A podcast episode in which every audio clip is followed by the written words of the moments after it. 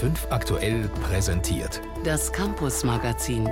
Jeden Sonntag um 15.35 Uhr. Einfach besser informiert.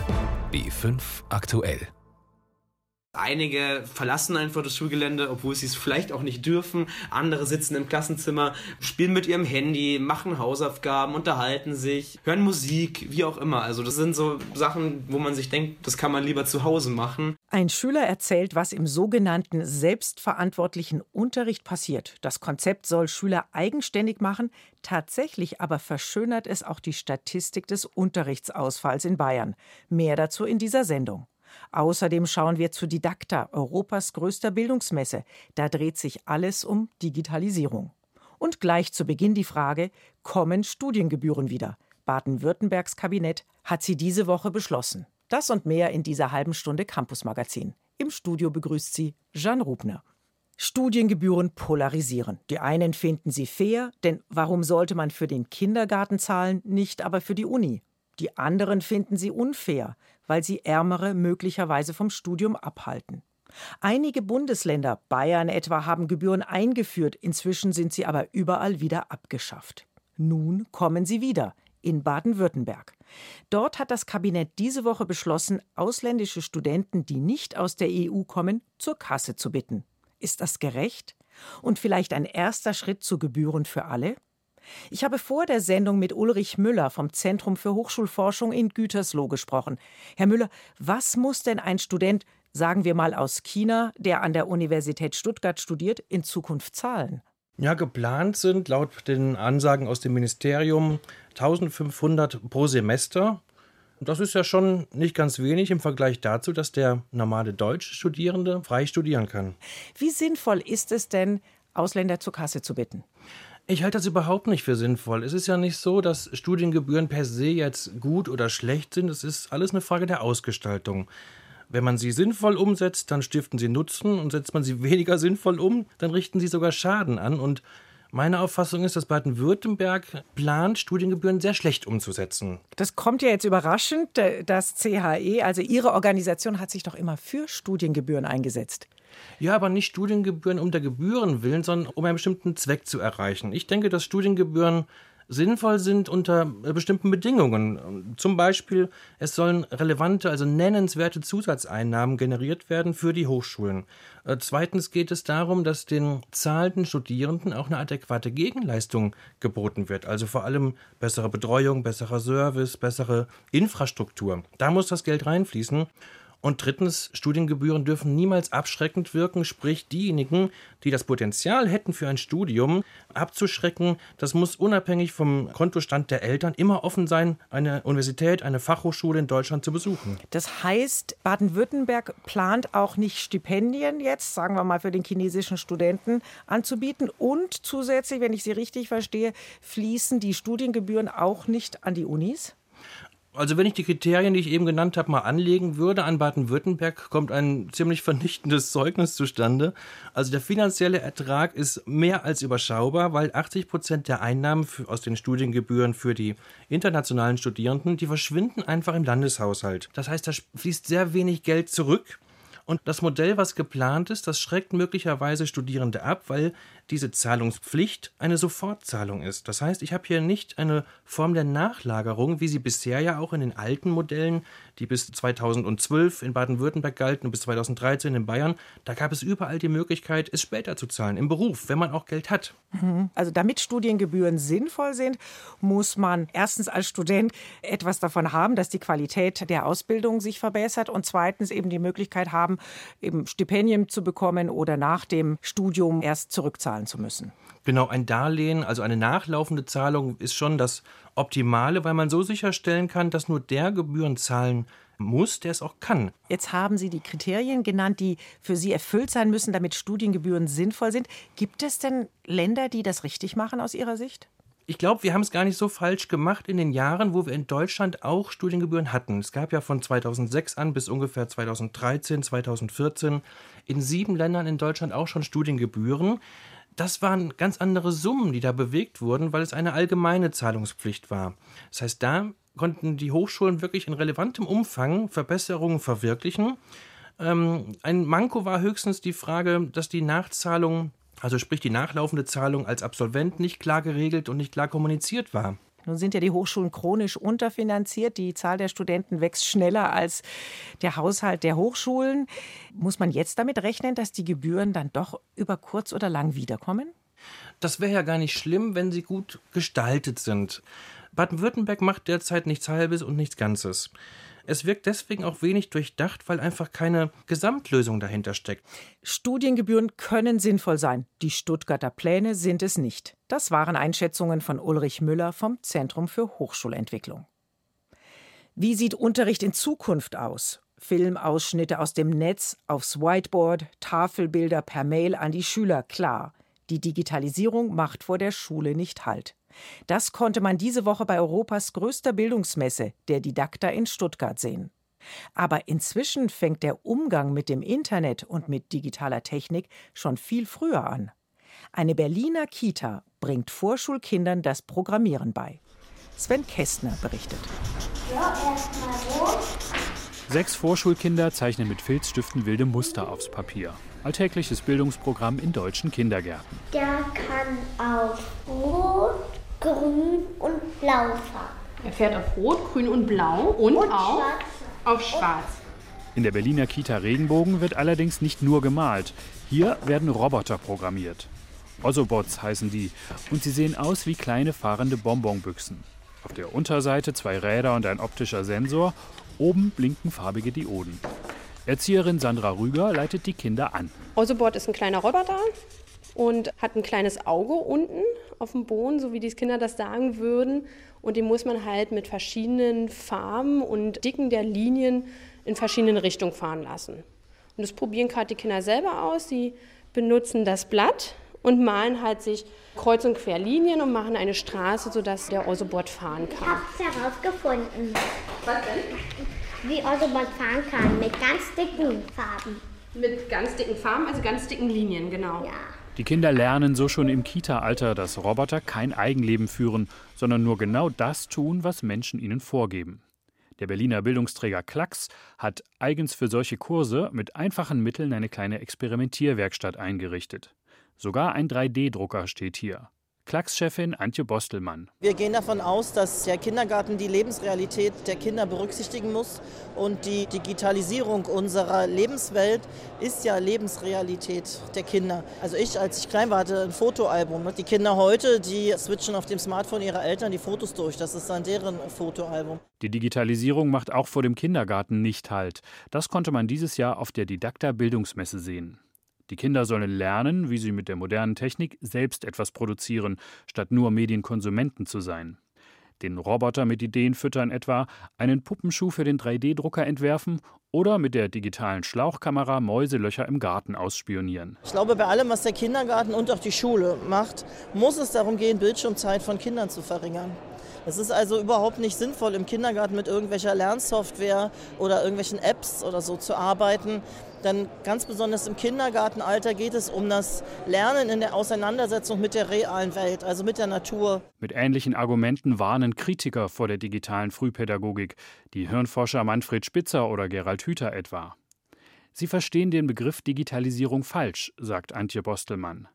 Die ausgebildete Erzieherin kennt die pädagogischen Bedürfnisse der drei bis sechsjährigen und sieht darin keinen Widerspruch zum Umgang mit modernen Geräten. Die Kinder brauchen den Garten und die Bäume und sie müssen Regenwürmer essen dürfen und von Bäumen runterfallen.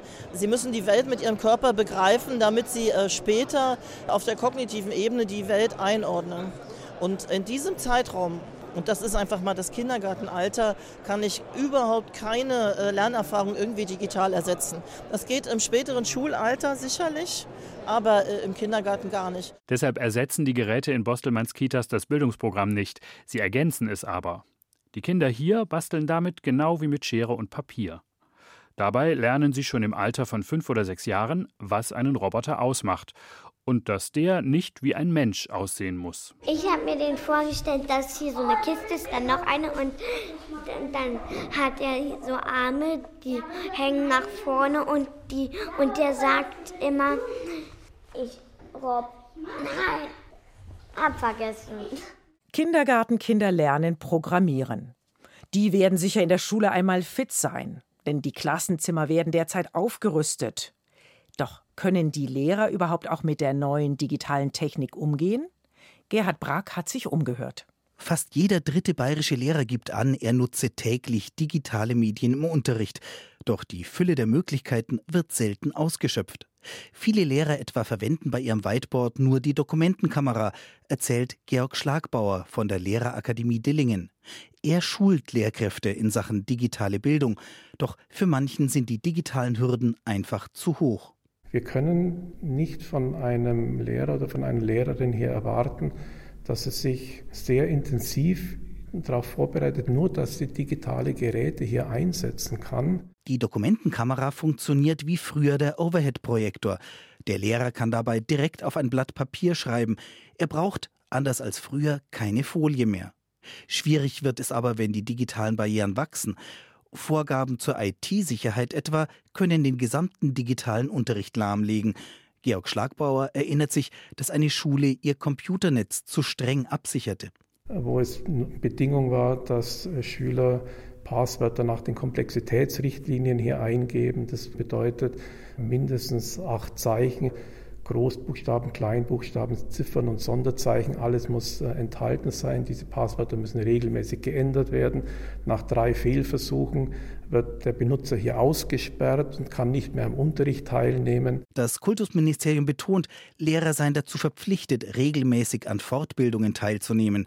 Schulleiter geraten dabei in ein Dilemma, weiß Susanne Arndt, Vorsitzende der Landeselternvereinigung der Gymnasien in Bayern. Für diese Fortbildung brauchen sie Freistellungen vom Unterricht und Unterricht soll nicht ausfallen. Und eine der alten Forderungen der LEV, 10 Prozent integrierte Lehrerreserve an jede Schule, zeigt sich wieder, wie wichtig das eigentlich wäre. Um zu erreichen, dass jeder Schüler sein Gerät kennt und pflegt, wäre es sinnvoll, es wäre sein eigenes. Notebooks also als öffentliche Lehrmittel für alle? Das können sich klamme Kommunen kaum leisten. Schon die Anbindung der Schulen ans Internet ist oft Glückssache, kritisiert Susanne Arndt. Es gibt äh, Schulen, die sind wunderbar ans Netz angebunden und es gibt Schulen, die arbeiten noch mit Telefonmodem, wo man sich fragt, kann das sein? Aber leider ist es stimmt, ja. Also die sind von WLAN und ähnlichen Dingen noch ganz weit entfernt. Manche Gemeinden investieren viel in die digitale Bildung und bestellen zum Beispiel Whiteboards für jedes Klassenzimmer. Im Durchschnitt hat jede öffentliche Schule in Bayern drei Whiteboards. Der Bayerische Städtetag sieht den Freistaat in der Pflicht, im Sinn von Bildungsgerechtigkeit für gleiche Lernbedingungen überall im Land zu sorgen. Bildungsreferent Manfred Riederle. Da müsste der Freistaat das anpassen an die heutigen Herausforderungen und sagen, da beteiligen wir uns adäquat an den Kosten. Wir setzen auch entsprechende Standards. Das heißt, der Freistaat legt auch fest, was ist denn überhaupt erforderlich, um die Schulen auszustatten, was ist unser Ziel, wo wollen wir hin und was kostet das. Und wenn man dann sieht, was für ein Betrag da rauskommt, dann sollte sich der Freistaat ebenso finanziell beteiligen, wie es jetzt der Bund in seinem 5 Milliarden Programm angekündigt hat. Bis sich Länder und Kommunen einigen, gibt es immer wieder andere kreative Lösungen vor Ort, wie etwa an der Comenius Grundschule im schwäbischen Buchlohe. Hier bezahlen die Eltern jeden Monat 12 Euro für das Notebook, das ihre Sprösslinge im Unterricht nutzen. Und am Ende der Grundschulzeit gehört das Gerät den Familien. Wenn die Eltern den vollen Betrag nicht aufbringen können, hilft ein Förderverein. Wie technikaffin sind Lehrer und was bringt die Digitalisierung in der Schule wirklich? Das will auch der Lehrerverband BLLV wissen. Er hat diese Woche eine Anhörung mit Experten gestartet. Was die Fachleute sagen, können Sie nachlesen unter www.digital.bllv.de-anhörung. Was passiert eigentlich, wenn ein Lehrer krank wird oder auf Fortbildung ist? Klar, dann vertritt ihn ein Kollege, denkt man. Aber tatsächlich sind in vielen Stunden überhaupt keine Vertretungslehrer da. Entweder weil eben zu viele im Kollegium krank sind oder weil die Schüler tatsächlich geplant sogenannten selbstverantwortlichen Unterricht machen. Dabei gibt ihnen ein Lehrer Aufgaben und dann sollen sie diese selbst lösen. Wie sinnvoll ist das? Fabian Mader. Bayerns Kultusministerium treibt eine Sorge um. So schreibt es in einem Brief an die bayerischen Gymnasien Wahrnehmbarer Unterrichtsausfall beschädigt das Ansehen von Schule in der Öffentlichkeit. Damit der wahrnehmbare Unterrichtsausfall abnimmt, empfiehlt das Ministerium mitunter kreative Methoden. Für höhere Jahrgangsstufen zum Beispiel den selbstverantwortlichen Unterricht. Die Idee, ein Lehrer gibt den Schülern Aufgaben, die sie dann selbstständig lösen. Ein Vertretungslehrer wird in der Stunde nicht gebraucht. Der Schüler Alexander Spöri hat bereits Erfahrungen mit diesem Konzept gesammelt. Einige verlassen einfach das Schulgelände, obwohl sie es vielleicht auch nicht dürfen. Andere sitzen im Klassenzimmer, spielen mit ihrem Handy, machen Hausaufgaben, unterhalten sich, hören Musik, wie auch immer. Also das sind so Sachen, wo man sich denkt, das kann man lieber zu Hause machen. Kein Wunder, dass auch viele Münchner Eltern von dem Konzept nicht allzu viel halten. Ich finde, dass die einfach noch geführt werden müssen. Ja, natürlich wäre es schöner, wenn der Lehrer da wäre, das ist ja klar. Ich denke, unter Anleitung können die Kinder aufmerksamer lernen. Benedikt Meyer vom Bayerischen Philologenverband sieht das anders. Ich denke, in Ausnahmefällen kann man das durchaus von den jungen Erwachsenen schon verlangen, dass die das tun. An seiner Schule klappe es recht gut. Es sei nur wichtig, dass die Lehrer im Anschluss kontrollieren, ob die Schüler ihre Aufgaben auch wirklich erledigt haben. Aber genau daran scheint es hin und wieder zu hapern. Das zeigt eine, allerdings nicht repräsentative Umfrage unter Münchner Oberstufenschülern. Also zum Beispiel haben wir jetzt gerade selbstständiges Arbeiten und wir sind jetzt einfach draußen. Wir haben keinen Auftrag heute bekommen, weil das alles ein bisschen unorganisiert war. Deswegen haben wir jetzt nichts zu tun. Ja, wenn es einen interessiert, macht man es. Nein, zu Hause vielleicht, aber nicht in der Unterrichtsstunde. Ja. Die Präsidentin des Bayerischen Lehrer- und Lehrerinnenverbands Simone Fleischmann glaubt den Grund zu kennen, warum das Bayerische Kultusministerium den selbstverantwortlichen Unterricht fördert. Es ist ein Verschönen von Realitäten, es ist eine Verschönerung der Zahlen und es ist sozusagen eine Maske, die wir hier präsentiert kriegen. Denn diese Schulstunden gelten in der Statistik nicht als echter Unterrichtsausfall. Und so kann das bayerische Kultusministerium regelmäßig Rekordzahlen vermelden, wie in einer Pressemitteilung aus dem vergangenen Jahr. Die Quote des Unterrichts, der ersatzlos ausfällt, liegt bei 1,6 Prozent. Aber rechnet man diese selbstverantwortlichen Stunden hinzu und auch die, in denen ein Vertretungslehrer eine Klasse übernimmt, landet man bei einer viel höheren Zahl. An Realschulen sogar bei rund 11 Prozent.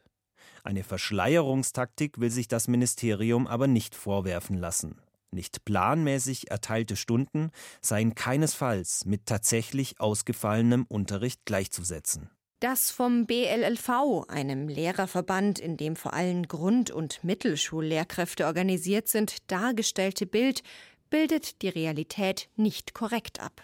Das Kultusministerium kann darauf verweisen, das Personal für Vertretungen aufgestockt zu haben. Diese Lehrer arbeiten in normalen Zeiten weniger und springen dann im Notfall ein. Nur aus Sicht von Simone Fleischmann reicht das nicht aus, denn selbst für die Unterstufe seien oft viel zu wenige Vertretungslehrer da. Selbstverantwortliches Lernen, im Prinzip eine gute Idee, allerdings nicht, wenn sie nur der offiziellen Statistik dient. Bill Gates hat die Firma Microsoft gegründet und mächtig daran verdient. Mit dem Geld finanziert er die Bill and Melinda Gates Foundation. Das ist die reichste Privatstiftung der Welt. Sie unterstützt Impfprogramme, Familienplanung, Umweltprojekte, Kleinkredite für Frauen in armen Ländern. Kurzum, sie ist ein mächtiger Spieler in der Entwicklungspolitik. Demnächst will die Gates Stiftung als größter privater Financier der Weltgesundheitsorganisation auch dort stärker mitbestimmen. Zu viel Einfluss finden manche. Schließlich entscheidet da ein Mäzenenpaar über das Schicksal vieler Menschen. Diese Woche war Bill Gates bei der Sicherheitskonferenz in München. Am Freitag hat er mit Studenten an der Technischen Universität diskutiert. Gerhard Brack war dabei. We are deeply honored to have truly inspired guests with us who can exhibit remarkable personal achievements als der Student Simon Dietelmeier, 21 Jahre, den Stargast Bill Gates und mit ihm Bundesminister Gerd Müller und mehr als 1000 Zuhörer begrüßt, da wird die Veranstaltung live im Internet und auch an Universitäten in Afrika übertragen. Eigentlich hätten 11.000 Menschen am Event im Audimax der TU München teilnehmen wollen, erzählt Dietelmeier da eine Auswahl zu treffen, ist uns nicht leicht gefallen. Wir haben teilweise E-Mails bekommen mit Dissertationen angehängt, die begründet haben, warum jemand Bill Gates sehen will und wie, wie sehr dafür brennt. Wir haben uns einfach für ein Lotterieverfahren entschieden, weil wir gesagt haben, wir wollen jedem die gleiche Chance geben, reinzukommen. Seit 20 Jahren organisieren Studenten der TU München die Gesprächsreihe auch diesmal als Teamarbeit. Auf dem Podium sitzt neben Bill Gates Niki Weber. Der Student der Münchner Hochschule für Politik hat vorab Fragen seiner Kommilitonen gesammelt. Und die Fragen, die wir gekriegt haben, gingen von, was ist für dich im Moment das wichtigste Start-up, so die Inspiration für den Unternehmer, der gerade von der Universität abgeht, bis hin zu, wie können wir Globalisierung gerechter gestalten. Und dann sind da noch Fragen, die beim Publikum im Saal besonders gut ankommen, wie etwa die, ob Bill Gates nicht nächster Präsident der USA werden will. Mr. Gates, why did you decide to get engaged as a private person instead of getting into politics? Why aren't you considering running for president, for example? well, I wir brauchen sehr gute Politiker. Wir brauchen Kreativität. Wir brauchen die besten Leute. Den Rest meines Lebens will ich mich in meiner Stiftung engagieren. Ich muss nicht nach Angeboten laufen, keine Limits beachten. Das ist schön. Präsidenten kommen, Präsidenten gehen. Wir werden sehen. Beifall der Zuhörer für diesen Seitenhieb auf Präsident Trump. Und auch Entwicklungshilfeminister Müller bekommt immer wieder Applaus, zum Beispiel als er mehr Geld für Entwicklungspolitik und weniger für Rüstung fordert. Wir geben dieses Jahr in der Welt 1700 Milliarden für Militär und Rüstung aus und 160 Milliarden für Entwicklungszusammenarbeit. Und ich sage Ihnen, mehr Panzer, mehr Militär bringt nicht mehr Frieden.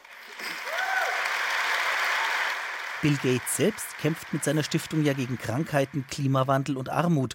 Die Studierenden ruft er dazu auf, sich mit Erfindungsgeist ebenfalls für eine bessere Welt einzusetzen.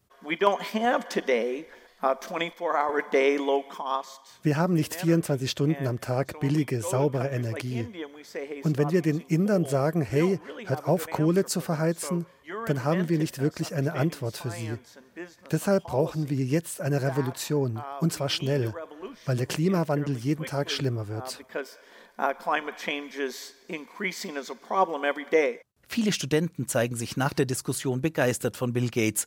Kritisch äußert sich hier niemand. Ich war sehr inspiriert von Bill Gates, ähm, habe mich sehr motiviert gefühlt, gerade als es in dem Teil ging um Firmengründung, was man als Student, als junger Mensch machen kann, um die Welt zu bewegen, um ein wertvolles Mitglied der Gesellschaft zu sein. Das war mir eine Ehre, hier sein zu können jeder trägt irgendwie seinen Beitrag dazu bei, je kleiner der sein mag, aber die Summe macht es dann eben einfach aus.